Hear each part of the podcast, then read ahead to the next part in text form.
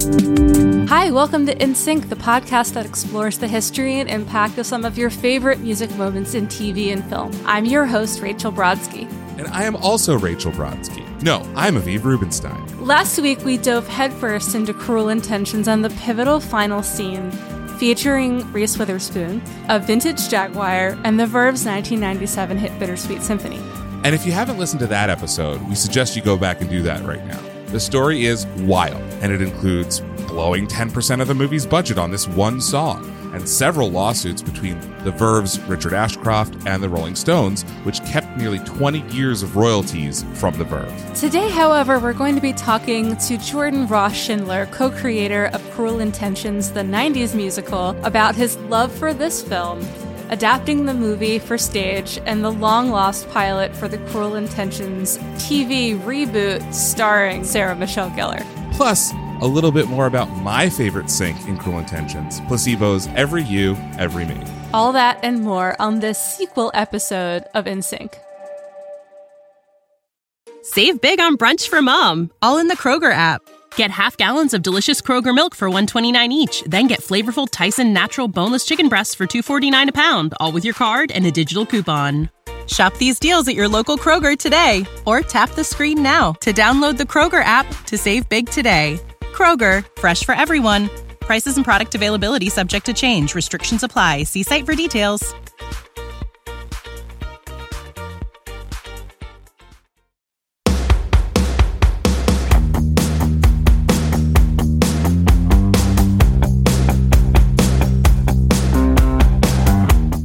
Quick, do you want to talk about, like, I can get into Yeah. pla- placebo Yes. uh, So, opening Cruel Intentions? There are certain kind of Gen Xers that will tell you that The Big Chill has the best soundtrack of any movie. The Big Chill being kind of like a beyond the soundtrack, a mediocre film, mediocre to good.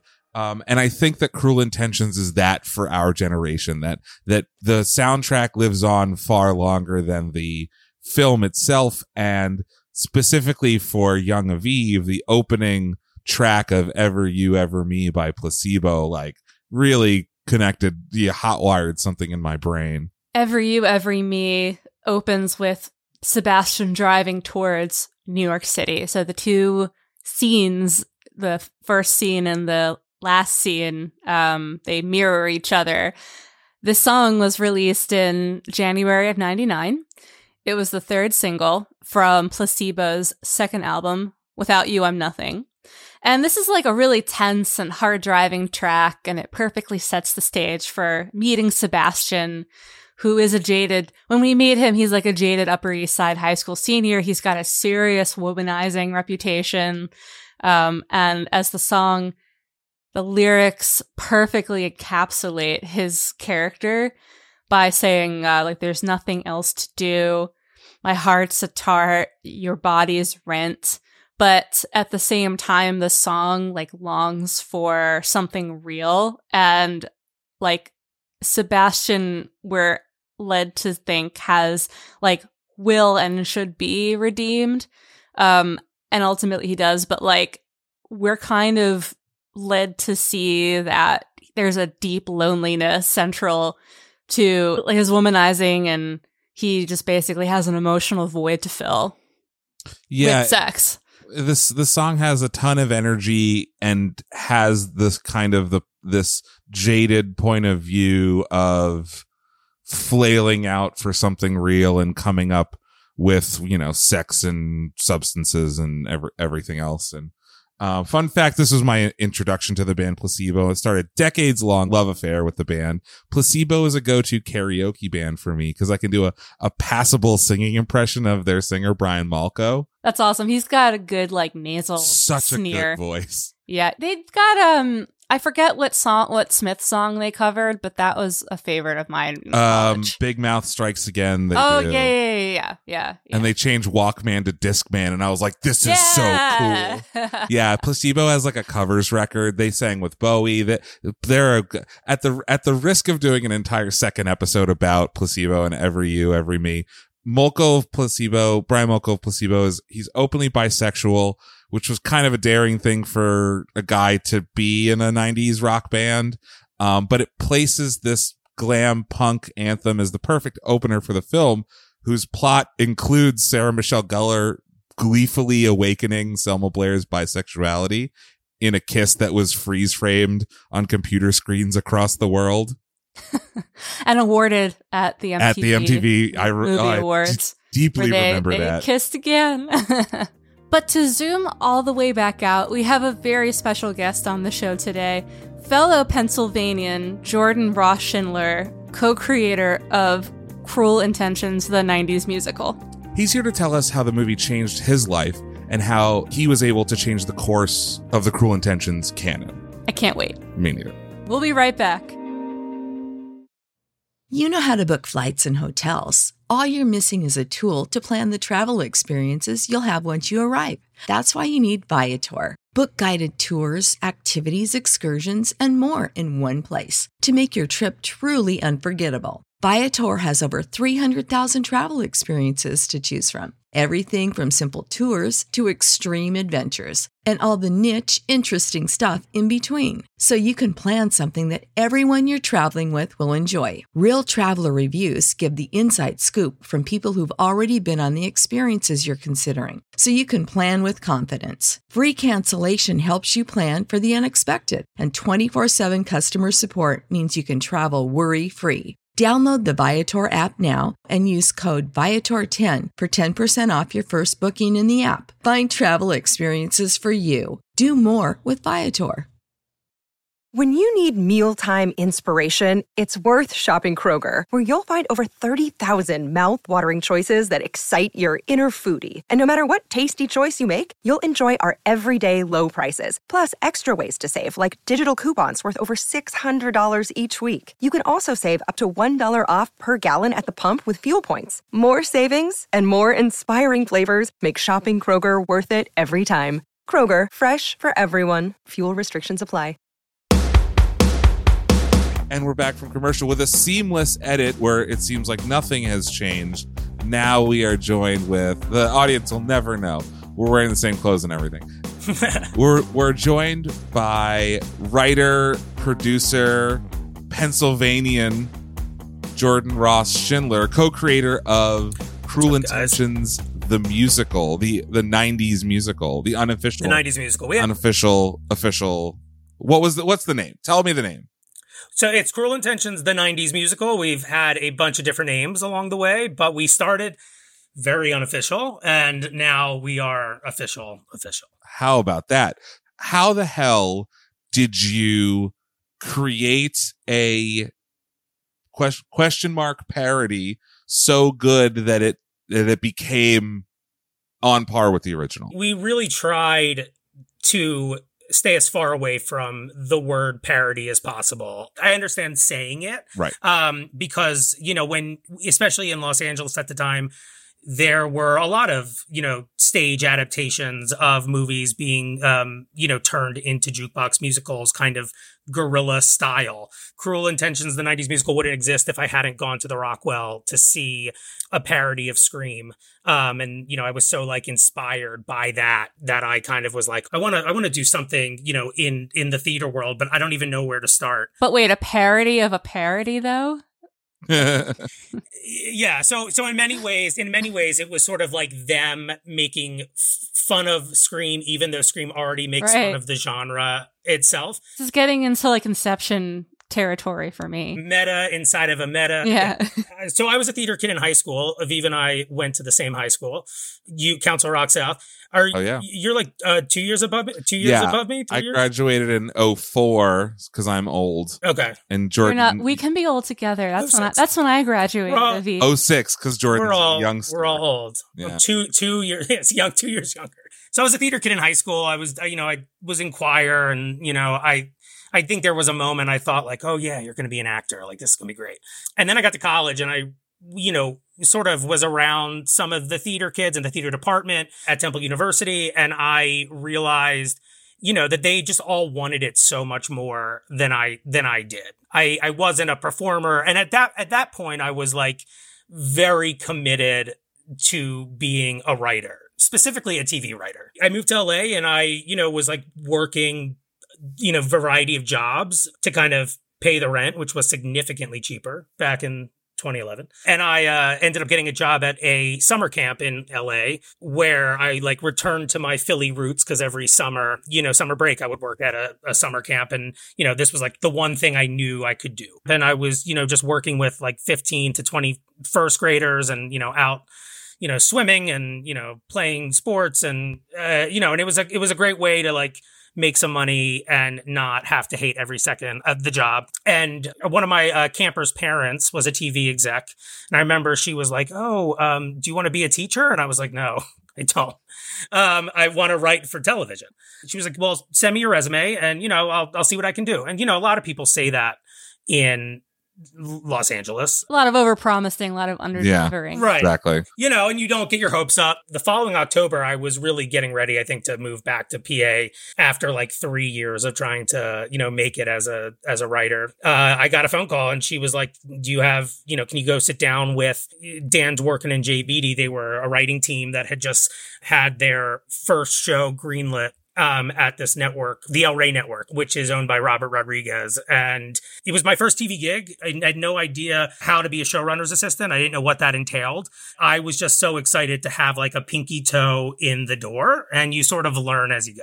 Where Cruel Intentions came from is when I got the showrunner's assistant job, I was pretty confident that like I was set for four to five years. I was like, they love the show. It's a new network. Eventually, you know, I'll get promoted to staff writer. I'll have my first episode. Like I could visualize it. They renewed us for a second season. I took it upon myself to throw like a season two renewal party at a club in Hollywood for like the cast and the crew.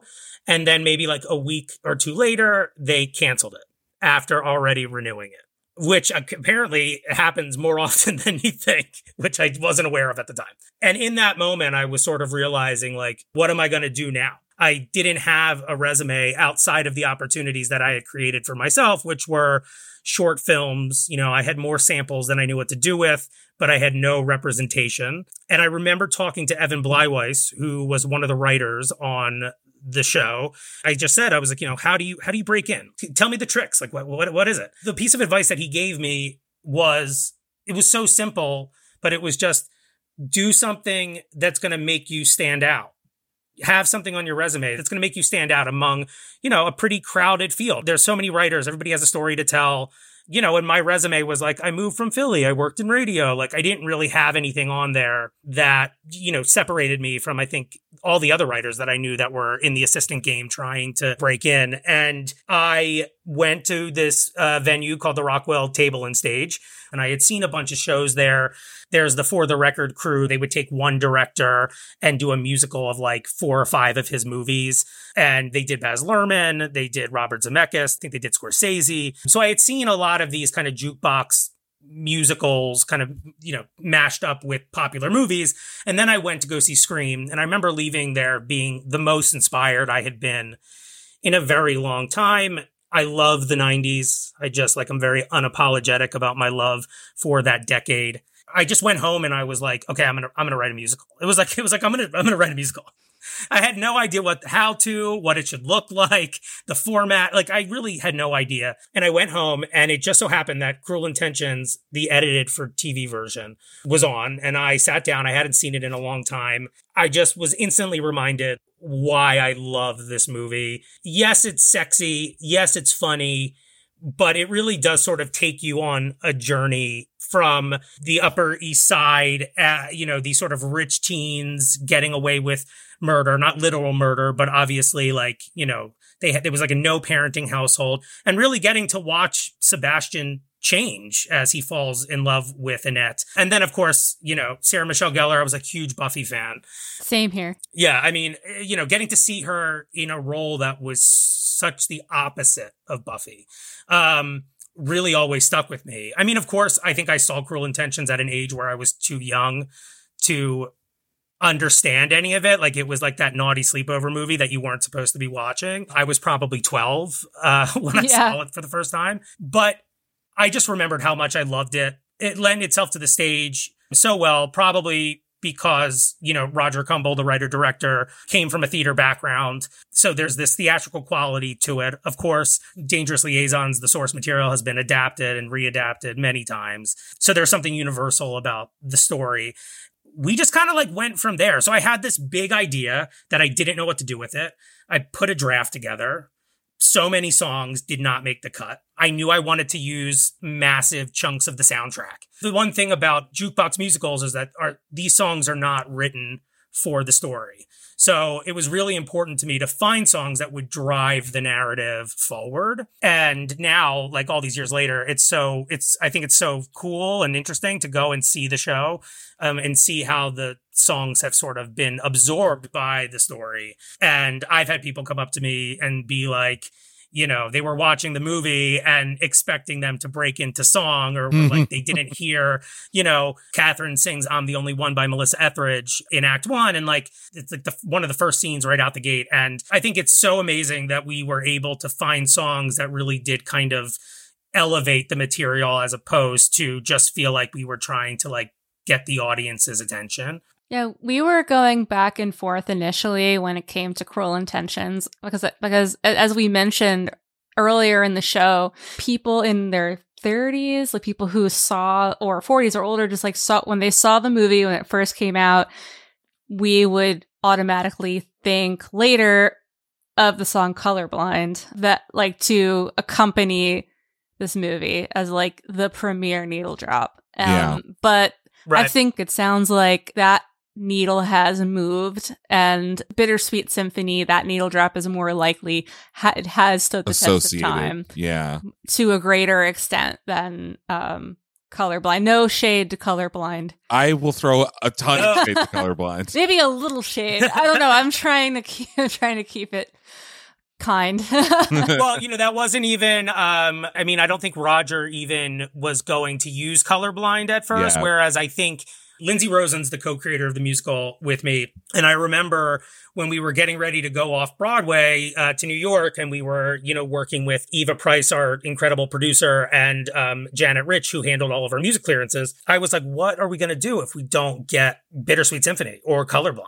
Or, you know, like yeah. we ended up getting the rights to everything except two songs that were originally in the show. We had no trouble getting the rights to Bittersweet Symphony. I was going to ask how difficult because for the film it was incredibly yeah. difficult to get the to get Bittersweet yeah. Symphony. You know, sometimes I think as many write any any writer who will sit with you and tell you if they're writing with spe- a specific song in mind, it becomes very hard to like find an alternate. And Roger wrote that sequence to this song. They tried a bunch of songs and ultimately you know, decided that it was worth the price tag to go and get this song. And when we were doing get doing the musical, I was like, you can't do Cruel Intentions the musical without no. Bittersweet Symphony. Like I, so I was relieved. Like it was like a sigh of relief when we got the email that said like it's cleared, we're good. And um, I think now the rights have reverted back to Richard Ashcroft. Mm-hmm. Um, but at the time yeah. they were still with the Rolling Stones, right? So it was not an easy song to get a hold of for the movie, and of course you know, when the musical went legit, um, you know, Lindsay and I had Colorblind and Bittersweet Symphony were like the two songs I think that we had the most concern about. The other really interesting thing is, and we mentioned this in uh, the kind of the first segment of the show is it may have cost a million dollars to get this song for the movie, but I think that that million dollars was paid back in the popular like i think that that movie was at least one million dollars more popular thanks to its use of bittersweet symphony. And i want to know if you think the same thing about the show. I definitely think we probably would have gotten some shit for doing cruel intentions without bittersweet symphony. I just don't think it's possible.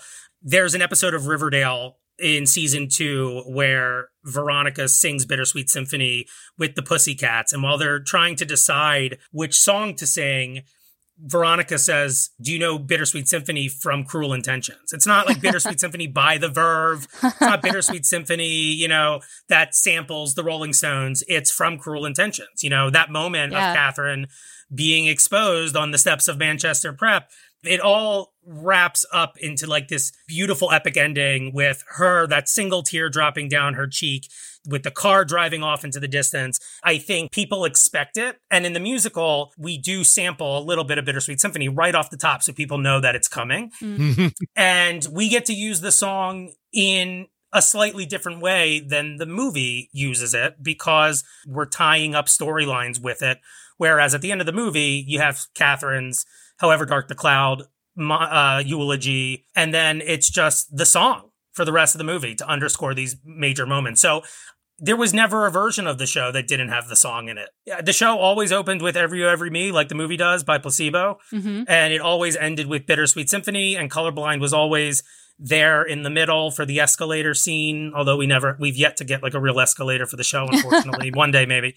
We've really tried to sort of mix the best of the 90s in with, you know, the most, the most iconic songs from that soundtrack. We also use Love Fool by the Cardigans. Nice. Which has a very small appearance in the movie during the pool scene. And we decided to sort of use that to our advantage. So we even use one song that isn't on the soundtrack, but is actually featured in the movie. I just want to say I'm fascinated that ultimately Cruel Intentions was the movie that A was on TV, but B, the movie that you wanted to really run with to turn into a jukebox musical. And um, I say this as someone without too an over familiarity in with the theater world although i did go to a very theater heavy college um, as well. I was not a theater major. I just observed the craft rather than participate. But from my vantage point it seems like cruel intentions was so self-serious yes it had funny moments but it was very dark it was it was not uh she's all that it was not uh, no. other movies with with bets, uh, teenage bets at the uh, uh, 10 Fucking things I hate about you. Fucking bet. Am, yeah, what'd she say? I'm a, I'm a bet. Am I a fucking bet? Mhm. Yeah. Yeah, it, it Written was by not. M. Night Shyamalan. yeah.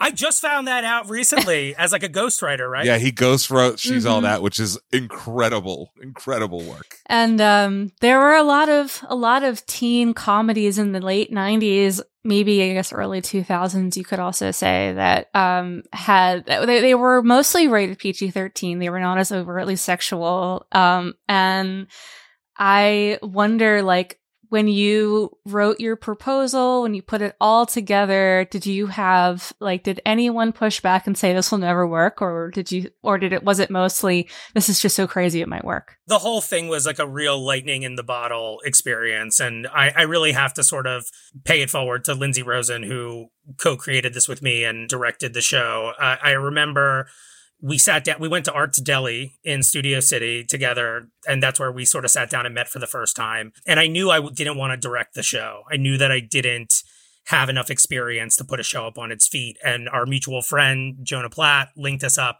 And we really built it up from the ground together. You know, she had a vision for it in a way that allowed me to focus on the music and the story we were telling and we we we sort of really took what was kind of like an unpolished idea although i mean i had a script it was uh, you know i'll admit like the first draft was a mess but together we were able to create something that I think is a love letter to the movie. There were definitely some people that in the beginning didn't think it was going to work or sell or that people were going to come.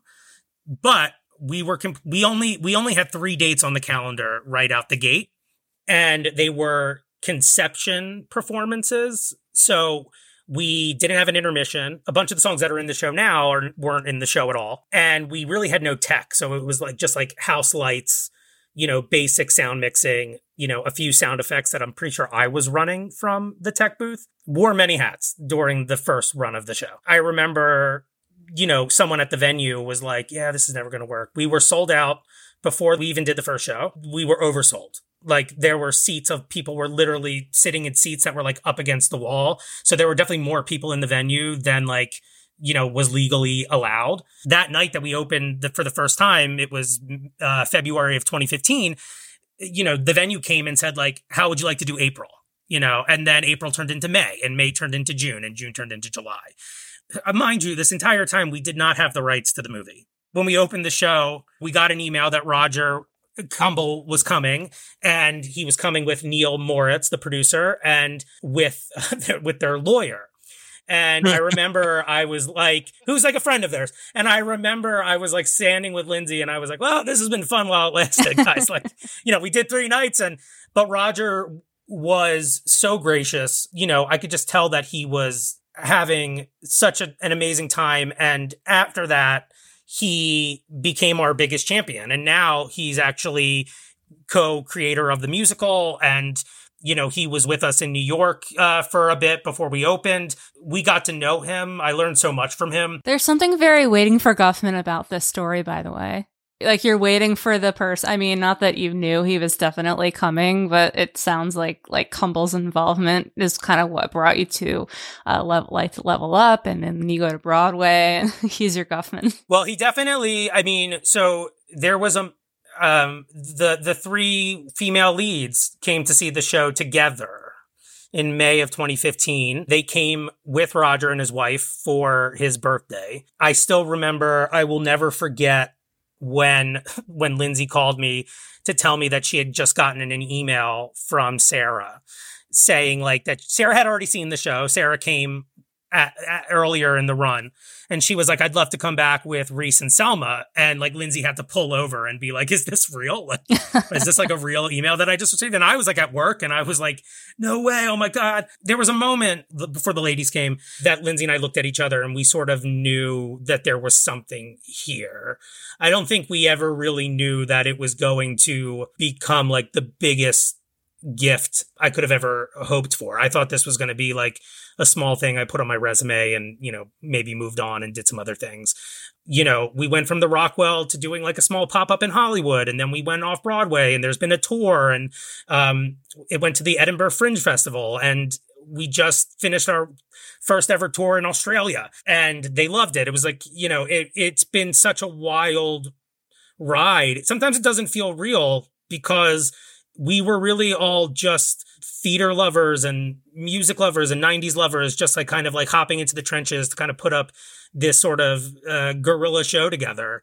There was a lot of theater magic happening. And I think once people saw it and they realized it had all of these things working for it. You know, not just not you know you didn't have to know Cruel Intentions to come and love the musical. You know, you could just know the music, and people were drinking and singing along. As Entertainment Weekly, I think said it was like the ultimate '90s night out. I love that point that it, it sort of stands on its own apart from the movie even and and right. because even if you didn't see the movie you still likely regard uh, depending on your age witness the 90s and yep. listen to the radio speaking as someone who has gone to see some of these parodies at the rock the I, i'm not lumping cruel intentions in with the other parodies at the rockwell it seems as though cruel intentions is never winking at the audience to say like we know that we're being silly. We know that this is kind of a shitty movie. Like the Scream one very clearly does, and the and the Jurassic Park one does that I saw.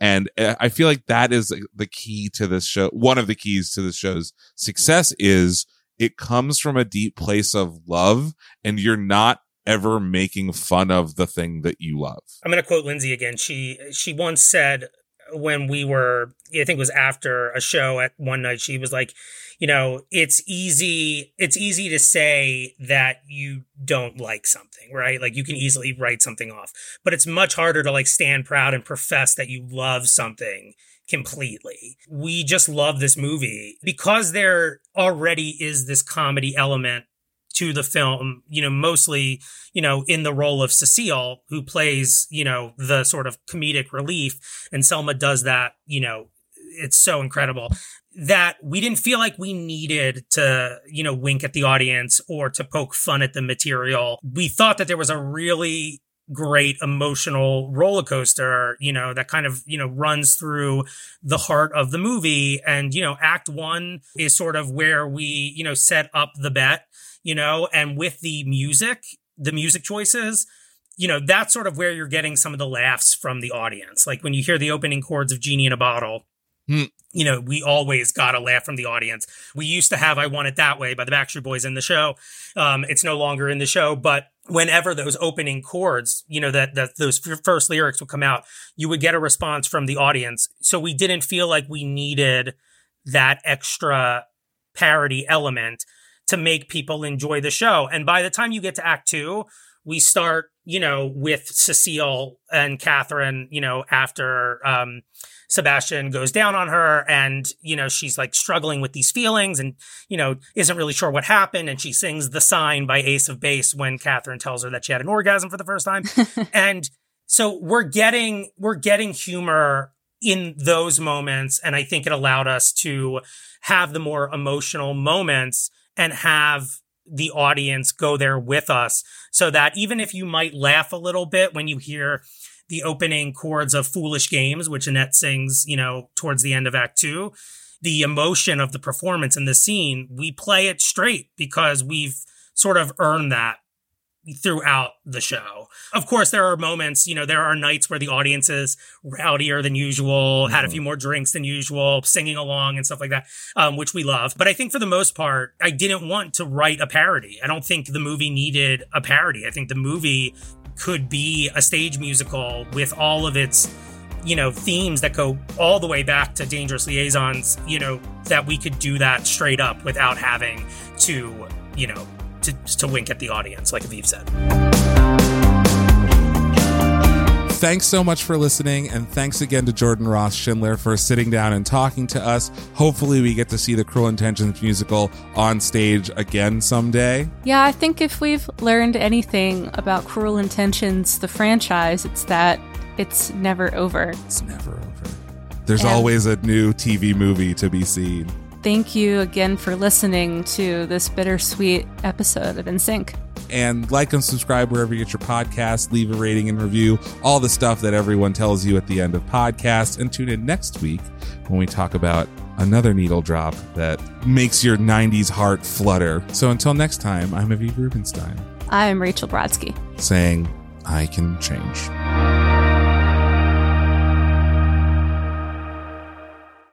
Save big on brunch for mom, all in the Kroger app. Get half gallons of delicious Kroger milk for 129 each, then get flavorful Tyson natural boneless chicken breasts for 249 a pound, all with your card and a digital coupon. Shop these deals at your local Kroger today or tap the screen now to download the Kroger app to save big today. Kroger, fresh for everyone. Prices and product availability subject to change. Restrictions apply. See site for details.